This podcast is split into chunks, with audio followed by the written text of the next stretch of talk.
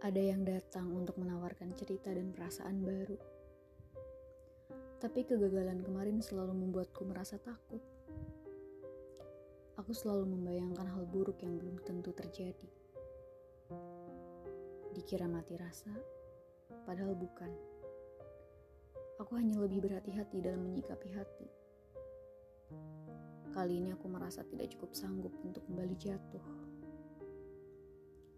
seringnya dibuat kecewa, sulit untukku percaya kembali terhadap seseorang. Hingga aku tidak bisa membedakan mana yang singgah dan mana yang sungguh.